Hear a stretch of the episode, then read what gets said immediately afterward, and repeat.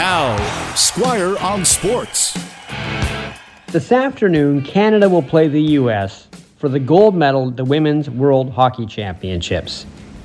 And that, of course, surprises nobody.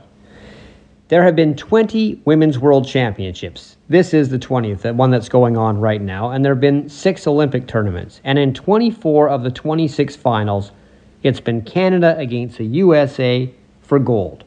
If you happen to make the American or Canadian women's hockey teams, you will get an Olympic medal or a World Championship medal or both, pretty much guaranteed.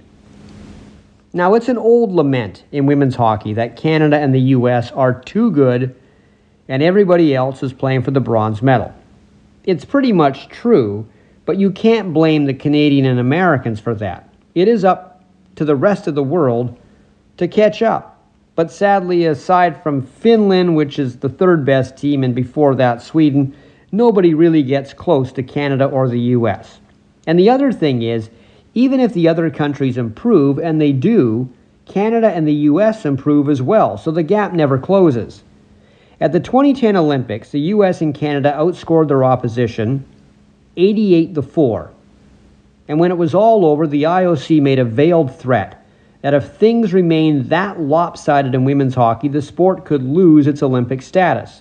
So the International Ice Hockey Federation sprung into action and invested $2 million to improve the other countries' infrastructure.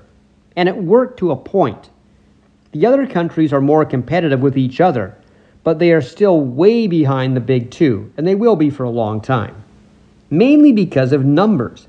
Canada and the US have more registered players in women's hockey between them than the rest of the world combined. Women's hockey has to not only be coached better in other countries, but young women have to be drawn to the sport. Until they are, expect a lot more Canada versus USA golden moments. Squire on Sports on 980 CKNW.